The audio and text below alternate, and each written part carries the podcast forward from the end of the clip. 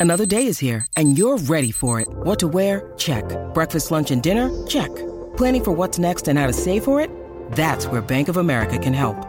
For your financial to-dos, Bank of America has experts ready to help get you closer to your goals. Get started at one of our local financial centers or 24-7 in our mobile banking app. Find a location near you at bankofamerica.com slash talk to us. What would you like the power to do? Mobile banking requires downloading the app and is only available for select devices. Message and data rates may apply. Bank of America and a member FDIC. I'm Ben, and you're listening to the Sound Logic Podcast. This is Mike. Each episode, we discuss one of music's greatest albums from Rolling Stone magazine's top 500 list. Brought to you by two guys with no credentials. Welcome back, everyone. In this episode, we're talking about album number 35 on Rolling Stone's top 500 albums list The Rise and Fall of Ziggy Stardust and the Spiders from Mars by David Bowie.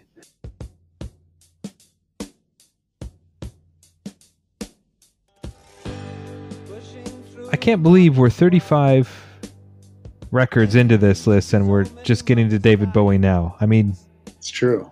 it seems like such a prolific uh, musician and character and icon, but maybe his albums weren't as prolific as some of the other albums we talked about. But I'm glad I'm glad we're talking about it. Uh, Ben, had you listened to this album before we started this project? No, and Bowie has been a, a character that I have been a little intimidated by. Hmm. I think sort of my first, I want you to unpack that a bit. yeah. um, he he's always seemed kind of cooler than I know what to do with. Okay. Oh wow. Uh, especially as a younger person, I think an early Bowie memory for me was watching the movie Mr. Deeds. I think there's a moment in that movie where Adam Sandler sings Space Oh. Oddity, and um, I, I was too young and naive at that point to know that this was a real song from something else. Uh, and so, you know, I, I probably looked it up somehow and realized, oh my goodness, it's a song by a guy named David Bowie. And, and then was like, oh, but where where do I begin? There's all these weirdly titled albums. And I think that has happened to me several times. Not always the Adam Sandler connection, but like I'll hear a song and I'll think, oh, who is this? Oh, it's David Bowie. No way, this is him too. Oh, where's it from? Oh, that's not an album I've ever heard of. Um, and I and I kind of go in this vicious cycle of like, where do I plug in? Uh, the most recent of those experiences was on a uh, a spring break service trip that I took some students on a few years ago. We were uh, doing some cleanup and rebuilding after the uh, hurricane that had really impacted huge parts of Houston, Texas. And we're I was in a, a room with a little USB speaker painting some walls with a student, and uh, I think we just had it on like a random uh, Pandora station, and, and a Bowie track came on, and the student was like, "Oh, I love Bowie." I was like, "Yeah, I, I kind of do too." You know, kind of like not wanting to betray how little I actually know about the guy, and I was like, "And where do I begin?" And I think this says something about the, the college student generation right now. Like, I have no idea. I just like pick a Bowie station on on Pandora and listen. Yeah. So yeah. that didn't really that didn't really help me at all either. But so when I saw you know this album came up uh, at number thirty five, I was like, oh, finally, I get sort of an excuse to pinpoint Sure. an area to start my Bowie listening. That's a lot. That's a lot of rambling for basically saying this is new to me. But what about you? Um, Uh, where's it begun for for you? Where are you on the Yeah. on the journey of discovery for Bowie? Yeah, I have some memories of Bowie too. Uh, growing up, I think a little younger, and the influence there is my dad. My dad, um, I, I know I've said this before, but um, when my dad moved out on his own, um, he no longer had a, a music collection of his own, so he started building a music collection again, and uh, bought a CD player. Which this was the early '90s, so CDs were still a new thing, and uh, we had a, I think he had a subscription to Columbia House. So you get all the CDs and mail in those little stickers.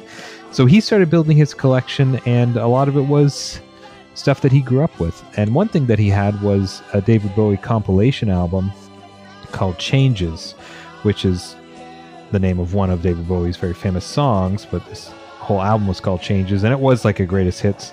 And one of the ones I remember very vividly is that one you mentioned that was in Mr. Deeds Space Oddity. Uh, ground control to Major Tom. I remember my dad singing that with such, you know, he could have been like a, the- a theater actor, like just because it's really such a a unique narrative. That's one, of, and that was my introduction. I listened to that a lot, so much that I believe um, he copied the CD onto a tape cassette for me, so that I could take it home um, when I wasn't visiting his place on the weekends, and I was able to listen to that at home. And and then when I got a little older, had a Walkman and could listen to that in my Walkman. I listened to that a lot, and I lent it out to a friend. It might have been you or it might have been one of the other friends we and I remember getting it back. How did you like it? And I believe the comment from whoever it was was it's okay. It's kind of weird. and, and and at first I was kind of like, oh, like you're disappointed when your friend doesn't like the thing that you like. But then I kind of reflected on a bit and thought, yeah, it is a little weird. like Yeah, just the, right, way, right. the way he sang was weird. Um, and Mhm. if we had just listened to some other rock, you know, rock and roll from the 60s and 70s as we're growing up and trying to figure out what music is and where it all fits, because you're, you know, you're new when you're a kid in the early 90s, and all of a sudden you realize that there's, you know, 50 years of rock and roll that came before this. I'd have to put it all together. And David Bowie, for me, was probably introduced a lot earlier than it would be to other people because it was a little weird. Uh, but my dad was into it, so I was into it, and I really liked it. I still really Yeah. like David Bowie. And uh, that being said, I had not listened to this album in entirety before, though I knew a lot of the tracks, and I certainly knew the name, you know, Ziggy Stardust and the Spiders from Mars, uh, but hadn't Sure. listened to it. Um, and uh, I really enjoyed it. We'll get into how much I enjoyed it. but, uh, yeah, yeah. Well, it strikes too. I mean, you're right that maybe had we known more about this era, we might have had more of an appreciation for it back then. But I think he's distinct enough, kind of like when we were reviewing um, the band's uh, iconic music from the big from Big Pink. Um, they don't sound like anyone else. No. uh, you can hear you can hear little bits and pieces of other things, and I think Bowie's kind of like that. He's drawing on a lot of different stuff, but he's also very specifically Bowie and making it his own. so unique. Yeah, he was unique in his music and was creating his whole persona that was so unique his look and his image and his dress Mm, you know and his um his androgynous look that was very new um it really set him set him apart and i don't think you can get away with that if your music's not good I think that's right. um, because then you're just another you're another blip. His his and I don't say get away with that in saying that it was wrong or there any was anything negative in what he was doing. That's not what I'm saying. What I'm saying was it was very different, and that doesn't always stick. Um, and I think it did stick, and one of the reasons because these songs are some of them just so good and have really stuck with people. I mean, we hear Ziggy, you hear Ziggy all the time. I think on the radio. Um, hmm anyways, uh, yeah, not familiar with the album, but very familiar with uh, some of David Bowie's biggest hits. Are we ready for some details? I think it's time. Details, details, details, details, details. In the essence of just time efficiency, we'll just call this Ziggy Stardust. Is that okay with you? I like that. Okay, or even Ziggy. So Ziggy Ziggy was released on June 16th, 1972, and this was David Bowie's fifth studio album. Um, and before we get into that, I just want to say something real quick. Do you know that David Bowie and I have the same name? Uh, no. Let me explain. you probably know half of it. Yes. Oh, which half do you know? So uh, my understanding was that his name was David Jones. That's right. But that's not your name or not your full name. Well, that's my David is my middle name. So, Correct. uh, so we do share that. That uh, if you took away my first name, that we have the same name because, um, Ah, do you- uh, That makes more sense. yeah, because it's pretty close, right? Michael David Jones, really? That's his name? no, David David Jones. He did, but do you know why he changed his name? So I've seen this really funny Conan O'Brien uh, clip of him talking about this. Oh, I didn't know this. where he says that he he changed it from David Jones Yeah. Well, I haven't seen the Conan clip, but what I've heard is that he changed it because of the popularity of the Monkees featuring Davy Jones and didn't feel yes. he could compete with that right. and thought that he would just he would just disappear because there was already a, a David Jones, so he changed his last mm-hmm. name to Bowie. But that's what I know. I think he I think he draws it out. and I don't know how much truth there is in this. You can cut all this if you want, but I think he says, "So I switched it to Tom Jones, and then Tom Jones released his album." And I was like, "Oh crap!" so, and then That's Conan makes a joke about, and then you switched it to Elvis or something like something completely. completely that sounds like a very Conan thing to say. Yeah, yeah, but I I find it a little ironical that he thought, you know, Davy Jones was so much more popular at the time. I'm sure it was true, you know, in the late 60s. But as we look at the last kind of 40 years, I think it's uh, pretty safe to say that David Bowie rised above the level of fame that the Monkees had. Um, even true. even though they were very popular, I think mostly I will say that, that their career was m- much more short lived than the illustrious career of David Bowie, mm. which he was mm-hmm releasing music up until pretty much the day he died um, because he had an album come out right around that time. Uh, mm-hmm. So, anyways, I just wanted to just uh, just share that with you. Just another. Uh, we don't have a whole lot of coincidences with the artists we talk about, so I feel like it's important to uh, exploit those when we have them. And his given name is uh, Robert David Jones, which uh, Robert is my middle name. So really, it's it's both of us who share a name with. Uh... yes, you you do share one name. We'll just smash it all in there. Uh, Robert's my dad's middle name, so if can I take that? There, there we go. Okay. Anyways, okay, so all the tracks were written by David Bowie, except for It Ain't Easy, written by Ron Davies. Uh, this peaked at number five in the UK and only number 75 in the US, which is interesting. Um, mm-hmm. I think as a British icon, he's always been way up there, maybe long before he was really a huge icon in the US, but don't uh, don't quote me on that. It has sold to date uh, seven and a half million copies. Not too shabby. As some of these stars have done, and, and David Bowie did a few, had a few over his career, had a few different alter egos, but this was uh, one of his first alter egos as Ziggy Stardust, um, who is kind of labeled as a fictional androgynous bisexual rock star who acts as a messenger for extraterrestrial beings. Is he is he an alien? Is he supposed to be an alien himself? I think so. Yeah. Is yeah. do you think that and we're we'll get into this. Do you think that's how he kind of gets away with saying well the character the character is bisexual? I think so. Yeah, I think he is able to sort of personify uh, something as sort of an act at, at a time when you know it wasn't necessarily okay for a rock star to say they were bisexual or gay yeah. or something like that. You could come out on stage sort of with hair and makeup and sure. you know, outlandish outfits and say I'm Ziggy, and I'm I'm guessing as sort of performance art get away with more than if he had come out and said I'm David Bowie, who's a bisexual uh, rock superstar. sure. Yeah. yeah, I I I think I think there's a lot of truth to that. As much as I'm certainly not an expert on, you know, issues of sexuality in the 60s and 70s, uh, mm-hmm. I think that's pretty safe to say that it might not have been as accepted.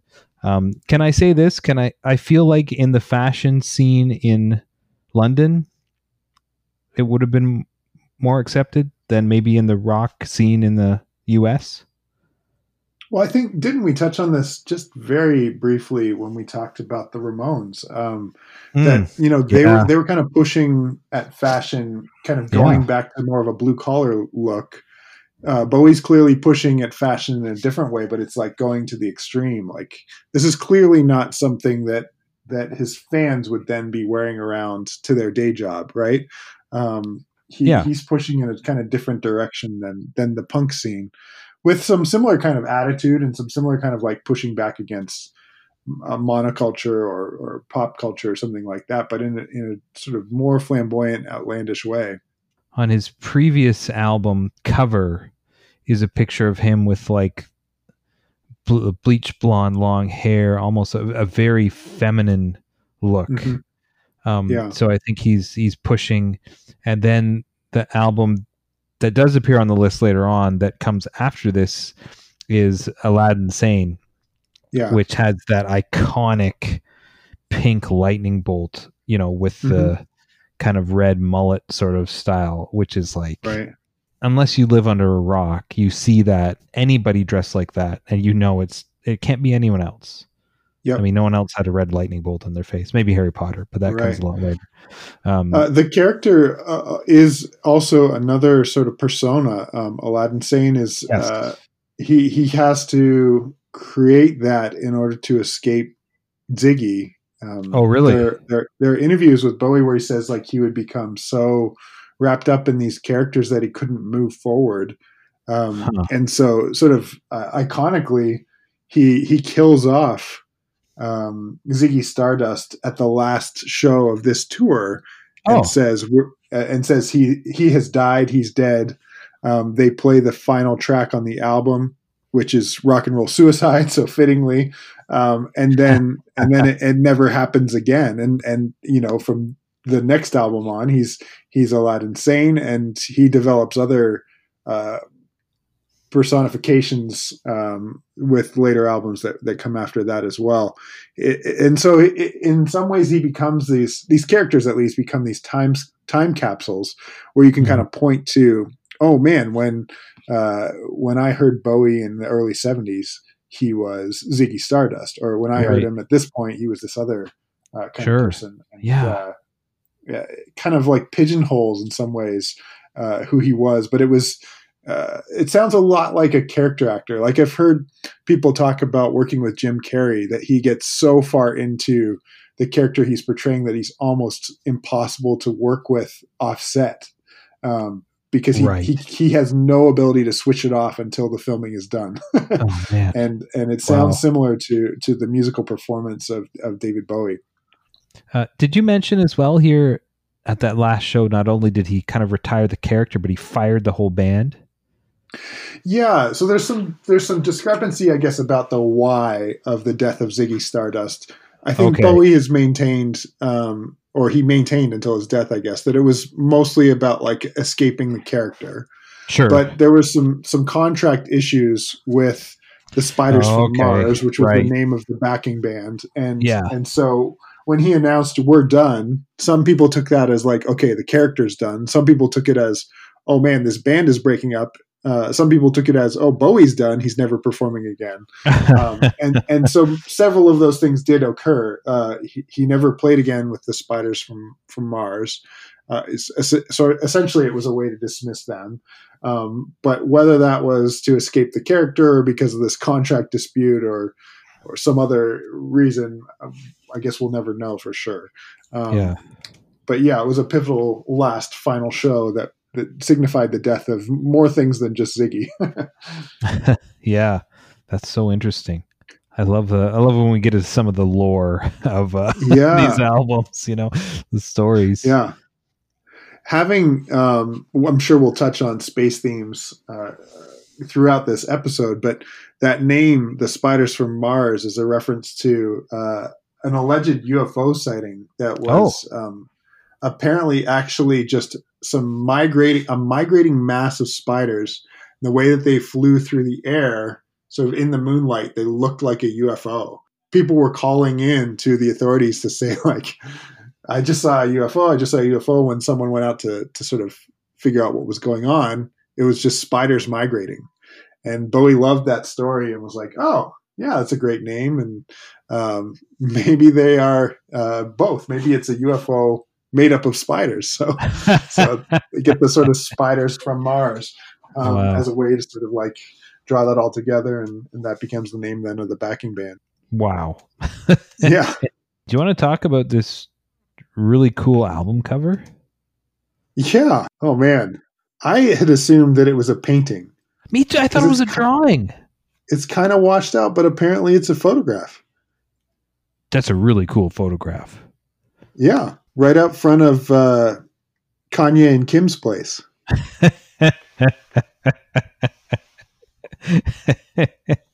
I thought maybe it was in Toronto and on King West. Oh, well, I'm sure there's a King Street in every city in the world, though. For those who haven't seen it, um, it's a little marquee that says K West. Um, fans thought it was some sort of allusion to a quest they had to go on. Ah, West. Yeah, yeah. Um, but sadly, it's just a tailor or something like that. Um, a, a, a, furrier? A furrier? Would that be a, a, fur coats and things like that? I guess I so. What a furrier is. Uh, 23 Heddon Street. H E D D O N, not like a head on collision. Oh, um, okay. So again, a real place you can go to. Although I googled mm-hmm. it, I Google Street View, and it it looks very different. I don't think it's the same. Right. Anymore. Yeah, without the without the sign there. Um, I have yeah. seen some, some today pictures with the same street lamp. Um, okay. I guess that still exists there. Sure. And the back the back cover is Bowie trapped in a phone booth, and I've I've read oh, that oh, wow. that street has added, uh, even though it wasn't there when the photo was taken, that street has added an iconic London red phone booth. Um, sort of as a symbol of that album cover there. So you can go and you can see the actual space where he shot this uh, album cover, and then you can climb into the photo booth and recreate the back cover if you want to do oh, both cool. in the same in the same day trip. Yeah, that's neat. And so, um, and again, I just I just want to talk about what you can see him better in the back. Mm, yeah, Ziggy Stardust being this blonde character I think I still to this day imagine Ziggy Stardust as the with the the lightning bolt on the face. And I think mm-hmm. people get those confused a lot, where that's the Aladdin Sane character. Yes. Um, but uh, Ziggy Stardust is more this blonde, very tall, almost model like. Yep. That fair to say? Um, and even some of the poses, uh, he's at the door, you know, kind of. I think that's on maybe on the inner cover with his arms stretched out in the door frame. Oh, so cool. Yeah. The blue the blue sort of jumpsuit does sort of indicate I don't know, some kind of it, it looks like a spacesuit too, doesn't it? Sure, yeah. I could definitely see that. Oh, that's so neat. Or, or maybe not a spacesuit, but like something from the Jetsons or something like a imagining right. a future space world. Sure. and again, very like just so, you know, in a 70s way, very futuristic. Mm-hmm. Yeah. um, oh, cool. Uh, and and the back of the album says uh, to be played at maximum volume. Yes. uh, turn it up to eleven. When we had uh, Joel Weidner on the show for the Springsteen review, yep, he was talking about an album that said play it at full volume or something like that. Was it this one or was he referencing something else? I don't ah, remember. I, I can't remember. Um, I do know that um, at the very beginning of the film The Last Waltz by featuring the band, uh, it comes up in huge letters on the screen. Uh, this film is meant to be played loud. oh, cool. uh, so yeah, that's uh, we just talked about the band last week. So that that this that phrase reminds me of that too. It's like, yes, mm-hmm. mm-hmm. cool, cool, cool, cool. Track listing. You ready? Hope so. Uh, side one starts with five years.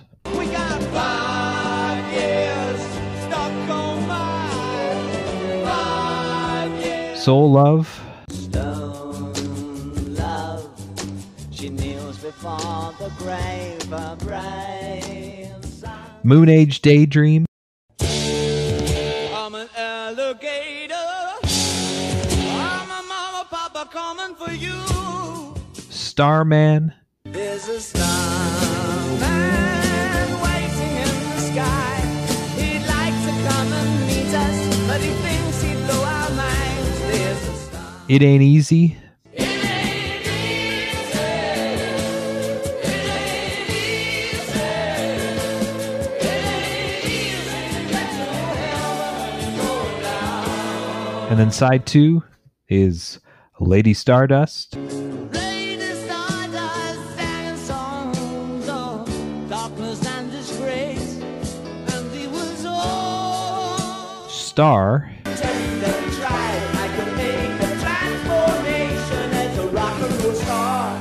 Hang on to yourself. Then hang on to yourself.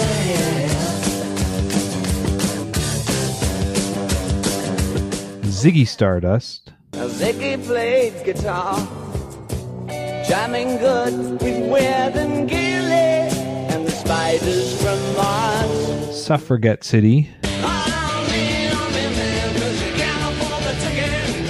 Back from Suffragette City.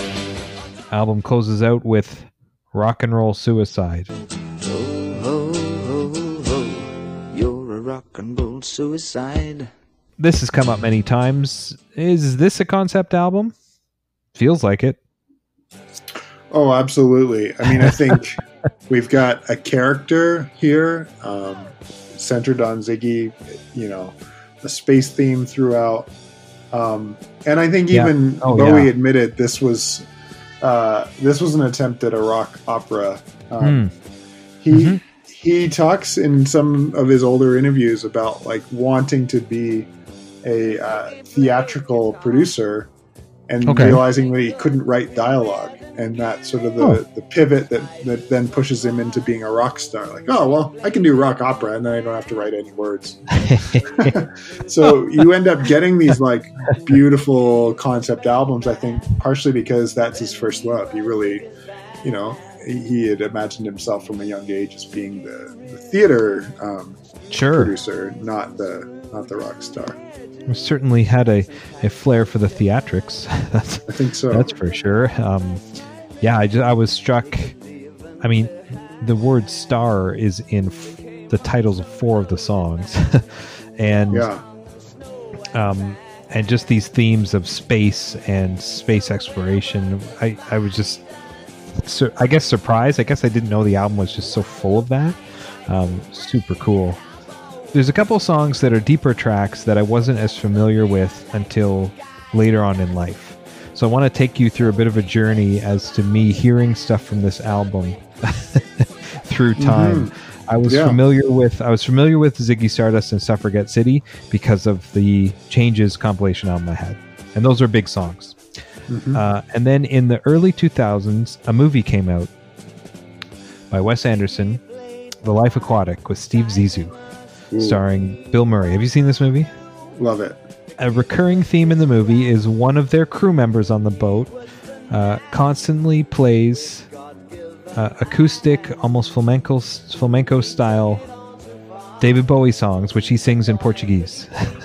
oh yeah oh man it's been too long and, and he plays a, a quite a lot of them and i think hearing you respond to it that way when i first saw the movie i didn't realize they were all bowie songs but Yeah. some of them i knew i was like wait is every one of those and every one they're all bowie songs that he does no way so he'll just be you know there'll just be a shot of them cruising through the ocean and he's just sitting on deck uh, in the middle of the movie playing a bowie song uh, picking away on the guitar singing in portuguese so that is just uh, wow. and the the song uh, or the movie ends, I believe, with the song uh, "Queen Bitch," uh, which is not on this album. But anyways, that was the first time I kind of realized there's more Bowie out there. And then um, uh, you may have seen the movie uh, "The Martian" featuring Matt Damon. Um, I have not seen the movie. I've read the book, but I've not seen the Oh. movie. it's a great film, and it closes with the song "Starman." And I Oh. think when I heard it, I thought that sounds like Bowie, and sure enough, it's a it's a Bowie song from this album. Uh, very fitting uh, for that movie. And then more recently, um, and one that my kids are really into is Guardians of the Galaxy, Volume One, uh, which features Moon Age Daydream. Of course, the soundtrack is all songs from the 70s because the main character, Star Lord Peter Quill, has a tape that his mom gave to him, which was all her favorite songs from the 70s. Uh, and one of them is Moon Age Daydream by David Bowie, uh, which uh, he plays on his spaceship as they're flying through the air, along with all these other cool 70s tracks. So that was another. I was like, hang on, that's a David Bowie song too. Turns out they're all on this album, and That's uh, that's kind of uh, it's happened a few other times. I think too, listening to uh, Joni Mitchell's "Blue" and also songs from Big Pink, going, wait, all these songs that I know from this artist are all on this one album. Uh, same with uh, like uh, Fleetwood Mac's "Rumors." you know, until I listened to this album and other albums, I knew some of those songs, but hadn't realized they're all on that one album. You hear songs by an artist on the radio frequently, multiple songs. You assume that they're from different parts of their career. Nobody has that many hits on one album, but um, just Yeah. this is was one of the albums that I was like, man, all these cool songs are on this album. So, anyways, those are ones that kind of jump out in my mind, and those are. Yeah. I think I think Starman is one of my favorite. I love the uh, I love the way he sings Starman. He really sh- Yeah. he really shows off his vocal there. Anyways, that was a lot of rambling from me. What about you? Side note: Have we talked about Guardians of the Galaxy before on this podcast? Oh, that sounded I'm- really I'm familiar. Sure it's, I'm sure it's come up. Um, Because there's a different song. I haven't seen any of the movies, but the second movie, he has a different song in his tape player, doesn't he? Also from his mom. the very end of the first movie, he opens up the gift that his mom gave to him on her deathbed. Um, and he handed it to her. He puts it in his backpack, and then he gets abducted. Uh, just after he goes outside to kind of in anger to cry because his mom has passed away, and then he gets abducted. Uh, but he doesn't open the gift. He uh, he saves it, and it's at the end of the the first film that he does open it up, and it's volume two of the awesome mix. So that becomes the soundtrack to the second film, Uh, which is again a lot of the same. why do I know that? Why? We must have talked. Maybe it was in a different conversation. Some other. Uh, You know what? We had a guy staying with us, a friend of mine, um, who was really in.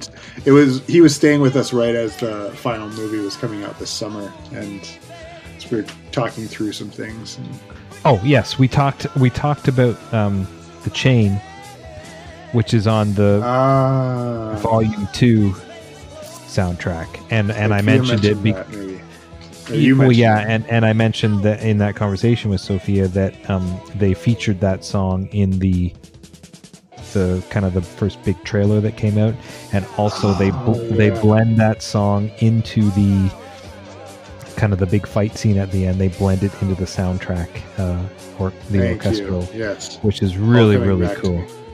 So yes, that was the the other song that we've talked about. Yeah, I, so for an album that I've never spent any time with, I also felt a lot of familiarity here. Um, I I have in my notes that um, there's a lot of different sounds being drawn in. I think Lady Stardust sounds like it could be something that Billy Joel wrote or one of those more melodic um, piano rockers. Uh, Hang On to Yourself, on the other hand, is more like The Clash or something with a bit more of a punk edge. And and then Suffragette City could be a Stone song, like it's it's sort of four four I- timing and, and kind of Ah. rocking. Um, and and it's fascinating because it shows that there's a lot of diversity, even though this this album sounds cohesive and held together well. It goes in these sort of like genre tangents at times that I find really fascinating. Um, but but you know, even in the midst of all that, it's all still clearly Bowie. yes. Yeah. I love that you said that about Suffragette City because I think about that almost every time that it sounds like Mick parts of it. Hmm. Like, hey man, you know, it it's it Yeah. sounds like he's do it's almost doing a Mick Jagger impersonation and, and just the way that song is done, I love it. And that's definitely one of my favorite songs in this album and one of my favorite Bowie songs. It's it's a super fun song. The um, before we move on from that one track specifically, I have never known what he was actually saying there. Uh, Suffragette City makes sense, but it just gets said quickly, and I wasn't sure if it was like uh, something you can see me, or I, I don't know. I wasn't sure what. Or, it's stuff in the city, or you know, I, I had no idea. And so I went to my favorite um, misheard lyric site, um, kissthisguy.com, which uh, is based off the Hendrix lyric. And there's there's hundreds and hundreds of ideas of what people thought uh, that refrain is actually saying. Um, which gets me to another point that we've talked about a couple of times. I think a weakness that both of us have is that we don't really spend too much time thinking through what the lyrics of songs actually are saying. No, and, and I'm I bad think for that. It's hard for me to really dig too deep into a concept album like this that is telling a story because I I'm enjoying the music maybe more than I sh- should or or for some reason the, the lyrics here don't strike me as as important as they probably are to the person performing this sort of rock opera. Um, so so this album is known as like uh, pushing uh, pushing fashion, pushing gender identity, pushing sexuality, pushing uh, lots of different themes. Yes. And I just I don't get it. I, I I know it's there because people are saying it's there, but I'm hearing sort of the, the orchestration of the musical sounds, and I think I'm missing the forest for the trees at times, or maybe it's it's vice versa. Maybe I'm missing the trees because I'm gazing at the forest. Um, something's going on here that uh, that makes it tricky for me to hear the way that people hold this up in high regard uh, beyond its its musical genius. And I, I don't know. Do you do you feel the same way as someone who's also struggles with lyrics? I heard a lot of the references to kind of sexuality and kind of bending the uh, the lines of of gender roles and gender identity, and maybe that's just coming from an age of more awareness in you know the end of the second decade of the 21st century. I was kind of hearing that with different ears, but I think even back then there was a lot of those themes in there, and I'm hearing that in this listen through. Um, I'm with you. I'm not really a lyrics guy, and when I listen to Suffragette City, I probably don't pick up on 70% of it because it is very uh, Jagger-esque. Like I really, I don't, Yeah. I don't know, but but I but I heard a lot of that. There's one track, it's called Lady Stardust, but he's talking about a man. I heard this and and I thought, you know, this is I, I don't feel like everybody was talking about this, and and maybe we're reading too much into it, but given kind of his history, I don't know that we are. But um, Lady Stardust uh, starts like this: People stared at the makeup on his face, laughed at his long black hair, his animal grace. The boy in the bright blue jeans jumped up on the stage, and Lady Stardust sang his songs of darkness and disgrace. So, what does that sound like to you? you know, like uh, I think it it's it's a narrative of uh, either someone struggling with ge- gender identity or someone struggling with trying to be their true self, or theatrical, or something that was not accepted. Yeah. Um, they laughed at him. His songs were of disgrace. Um, uh, but he was all right, and the band was all together, you know. Mhm. Uh, and he was awful nice, really quite out of sight. And and he talks in Ziggy Stardust about about his appearance and how attractive he is, right? Uh, and he sang all night long, and the femme fatales emerged from the shadows. You know, you can imagine kind of characters those might have been uh, in the London scene, right? Real, real people to watch this creature. Boys stood up on their chairs to make their point of view. I smiled sadly for a love I could not obey. Lady Stardust sang his songs of darkness and dismay. Like, ah, it's really good, but it's like, it's, I think, and again, I'm speaking out of my element, it's very profound in this era. We talked, I think you and I touched on maybe off air that this is, you know, at the beginning or perhaps in the midst of the sexual revolution where Mhm. everything's kind of just wide out in the open. Um, people are becoming more comfortable with different ideas of identifying uh, with each other, exploring sexually, which obviously happened a lot in the 60s, but I think was a little different here. But, anyways, Mhm. I don't want to talk too much about it because, again, I feel like I'm not, I'm kind of out of my element in just understanding how it goes down, but I really, really hear a lot of that through this album.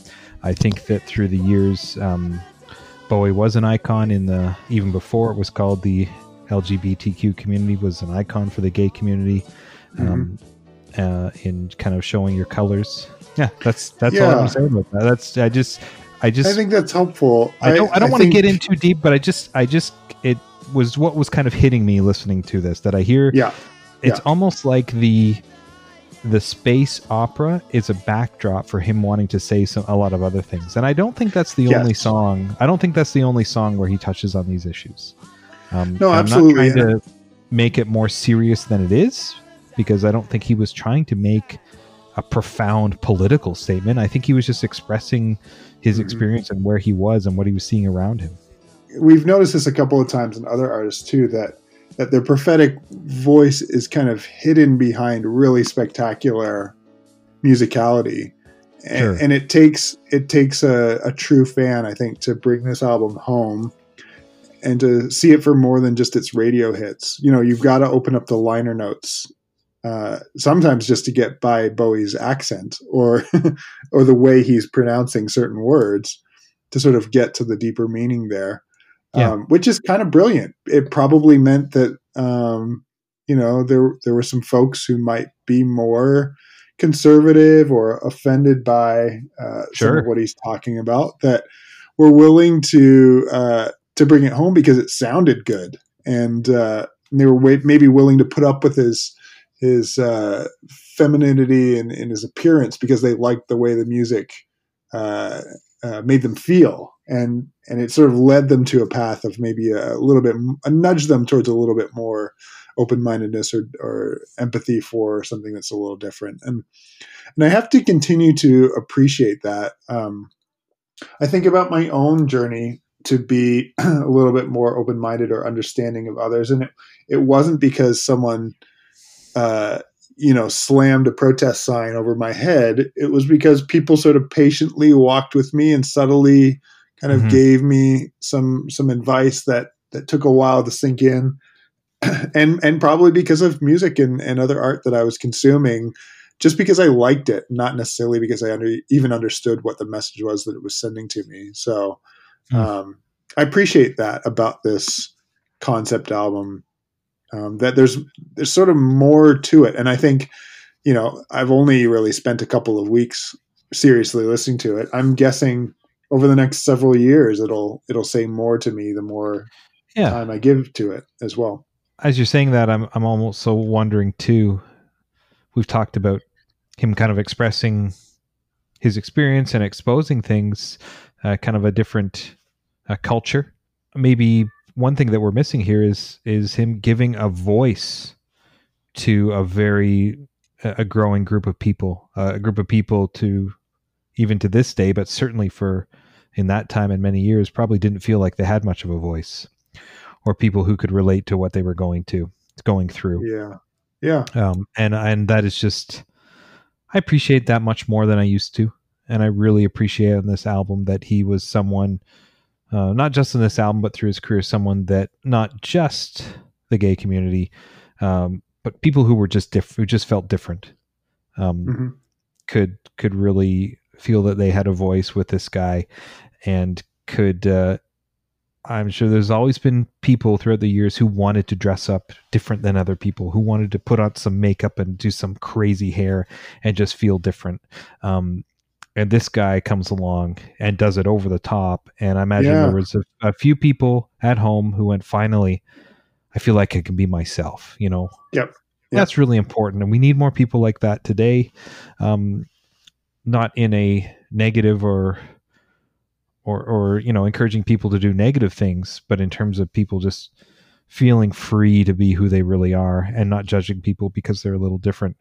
These Absolutely. are these are messages that you know we're giving to our kids and that they're learning in school now. Um, and so i think we need more artists like this. And there's there's a lot out there today which is great. But i think he was one of the first who was uh, who said uh, it was all right i agree well no, said I didn't think I didn't think I'd get up on the soapbox uh, too much, but uh, but Yeah. I, I just I'm just finding I'm just seeing the great value in this, and really, yeah like I said, I'm not a lyrics guy. I don't, but I just these things just kept coming through to me through these lyrics. Um, and I think for me, I'm the kind of person that you get through to me first with music. Um, I'm probably not going to listen to a song more because I first heard the lyrics and really liked them. I'm going to listen to it because it sound. I'm going to listen to it Right. because it sounded good, and then I'm going to get into a lyric and um, which is is not great because you know there's some songs out there that maybe have wonderful lyrics uh, that I'm not paying attention to because I didn't like the music first. But anyways, that's just Yeah. me. That's how I experience it. Uh, wow. Do you have any more, or should we dive into our favorite I tracks? feel, I feel kind of drained, you know. It's just kind of after that. yeah, but but but it's good and like Yeah. As a kid, I didn't understand that side of Bowie uh, because Mhm. I was I was I was too you know young and naive and and, and that's okay. Like you you know you you shouldn't understand all those things when you're eight. Um, yeah, yeah. but I never. I, it wasn't till I was, you know, a grown man that I look back and went, "Oh yeah, like here's what." And there was a time in my life, um, as a young adult, when I would not have appreciated that side of it, and I would not have Mhm. accepted it as positive. Um, I'm glad that I can listen to it now and really appreciate it. Um, and as a kid, I just thought it was really cool music. Mhm. and I thought, you know, his costumes were outrageous, and I didn't even like. We had a compilation album. There was just a few pictures in there. I didn't know everything that he did or all the concerts that he did and all the costumes and personas he had. I just saw a few pictures and thought, well, that guy's different, and, and this music's cool. he sings about space, like that's awesome. Yeah. What about tracks? Is there uh, a song that stands out in particular that you want to add to our uh, ongoing playlist? oh, jeez. Some good stuff here, and, Oh, and different man. stuff too. Like th- we could go in a lot of different directions. I feel like I've said this many times, but how to pick just one? Do, do you have one? Do you have one? Maybe that would help me pick one if you picked one. Uh, Starman is my top choice. I would have a Yeah? second if Oh. that's yours. Oh, there's two more I want to pick, Okay. but I'll pick one because I'm a slave to the rules. I think I got to go with Ziggy. Okay, that was my Um, second choice too. Perfect. Starman was one that I really, really like and kind of wanted. I love his vocal performance on that song. Mhm. Um, if I had to pick a third, it would have been Suffragette City, which is Okay. just a really cool sound. Um, but yeah, I like Starman and Ziggy. That's good. awesome. Uh, Got to get the titular track on the I guess on so. the playlist, right? well, yeah, it's good. we we didn't mention up front, but uh, Starman and Rock and Roll Suicide were the two singles from this album. Those are the Suffragette singles? City. Yeah, Suffragette City was uh, part of the Starman single, so I don't know if it was like the B side or. Wow. Um, Oh, Yeah. that's interesting. Rock and roll Yeah. suicide, and that's like a slower, darker closeout. yeah, song. and and what a provocative song for a Mhm. single. Like, whoa, that's Yeah. risque. You know, like we, like, it, it would be edgy to release that today, but in the '70s, like, you know, you don't talk about that. Yeah. Even I think many places today, like we, that's dark. We don't uh we don't talk about that. Yeah. you know, huh? Yep. Interesting. a concept album from a alien. Does that does that feel does that feel relevant uh, for for our time today? Um, yeah, heck yeah. them- thematically, I mean, some of the stuff it's tackling seems ultra relevant in sort of our raised awareness about uh, non-conforming sexual and gender identity. Uh, Sure. I think, th- yeah. So thematically, I think it works really well. the The sound is diverse enough that I think it'd be hard to say it doesn't sound relevant because there's so many different things going on. I don't think we we sort of we sort of gotten away from the rock opera style of albums. Maybe because we just don't consume albums in the same way anymore. I think it's a whole lot harder to sort of sell, you know, a story that people have to listen to uh, eleven tracks to get the full picture.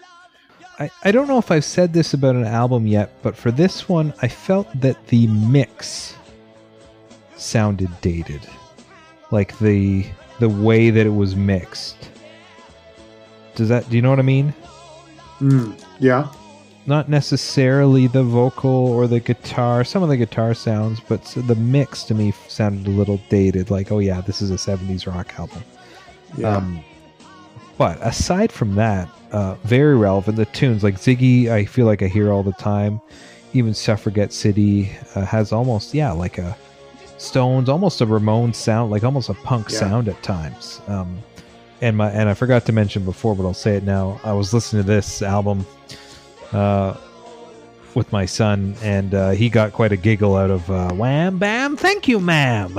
Yeah. I don't think he quite uh, uh, gets you know all the connotations of it, but uh, but it you know There, there's more early 70s rock sound here than I was imagining. I thought it would be Sure. more like, um, you know, ground control to Major Tom, like kind of like concepty, kind of weird. Weird was the word you used to, at the Sure. beginning. Yep, well, and that's and this okay. is is more more traditional is the wrong word, but more traditionally sounding Hmm. music here than I was uh, imagining. And I think in some ways that makes it more relevant, which is weird to say, but like I think there's some good stuff here that that sounds early 70s but also sounds like hey, if you want a good example of what is possible in this genre, like here's something that that pushes it in a, a bunch of different ways.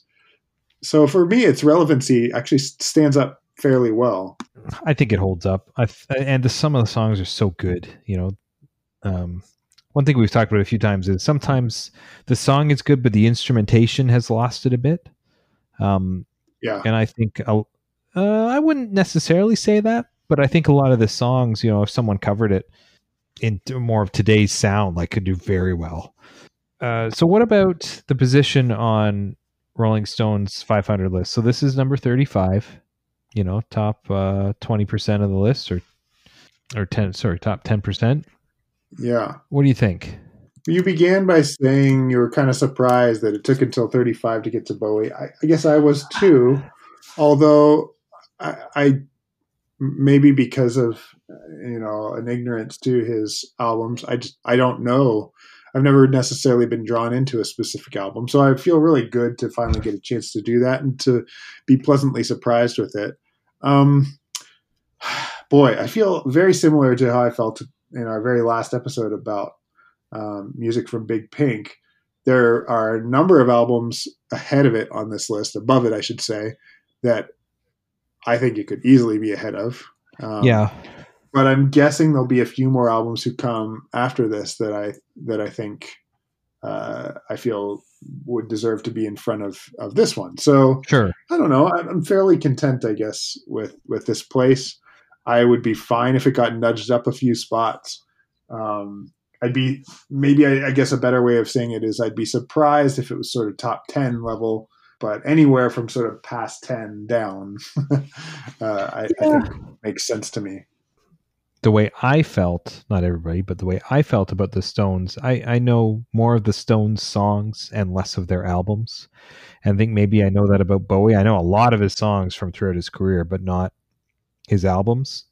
And maybe that's a uh, a feeling that more uh, that a lot of people have, and that's why maybe it's not as high. I, think I'd be okay with this album anywhere from I don't know if I put it above twenty, but anywhere from twenty to forty, I'd be okay with it. Yeah i think it's better than some some of the albums we've listened to. And we've talked too about some of these artists like the artists themselves sometimes are so much bigger than their Yeah, individual albums like you know and if this was like the greatest artists or bands of all times like it would be a totally different list. Like david bowie is just so iconic and the things he did over his career and the personas he had and the statements he made not only with his music and lyrics but with his stage presence and costumes and hair and all this stuff was just i think really revolutionary as we discussed. Um that yeah it's uh that makes me want to push it higher Mm, because of that. Yeah, if it's just just as far as the album and the music just insular in of itself then yeah this is fine. 35 is okay. I don't have a problem with it. I discovered an incredible cover of Starman by a band, a sort of obscure band that I really like called Mates of State. Um, they are kind of a pop rock band, but they've got a male, male and female lead vocalists who kind of co-sing most of the time, and so they've got this really interesting uh, duality in their in their lead singers, and um, and they cover Starman, and it's really good. Um, a band from our uh, high school punk days, maybe college was when I really got into them. The Get Up Kids. Uh, oh, okay, cover, yeah. Have a cover of uh, Suffragette City that's that's pretty good. It wasn't one that I was aware of before, but uh, it's worth checking out if you're a fan of that band in particular. Um, those are the two that come to mind for me this week. Cool.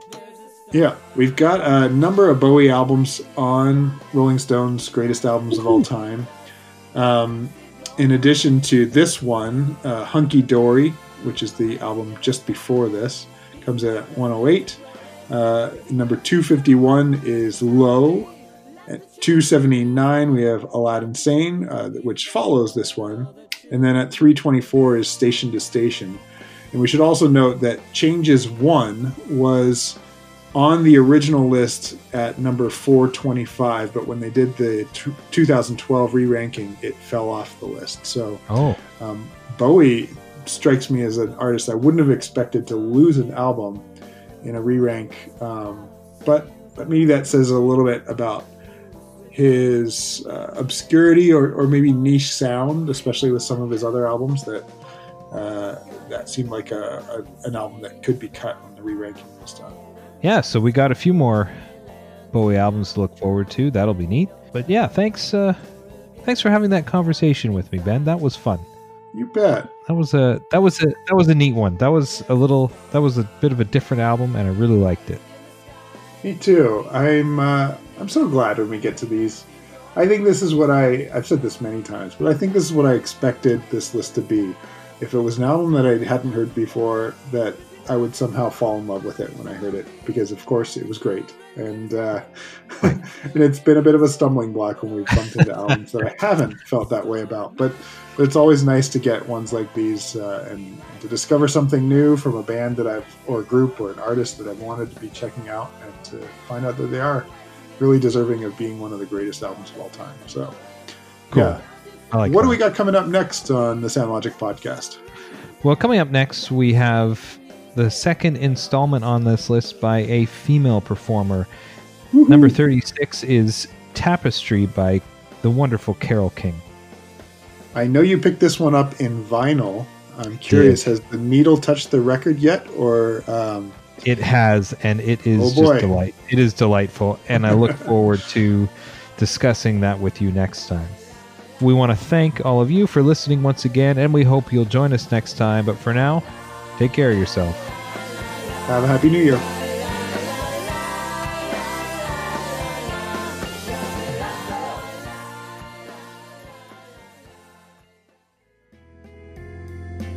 If you like what you hear, subscribe on your favorite podcast app and write a review.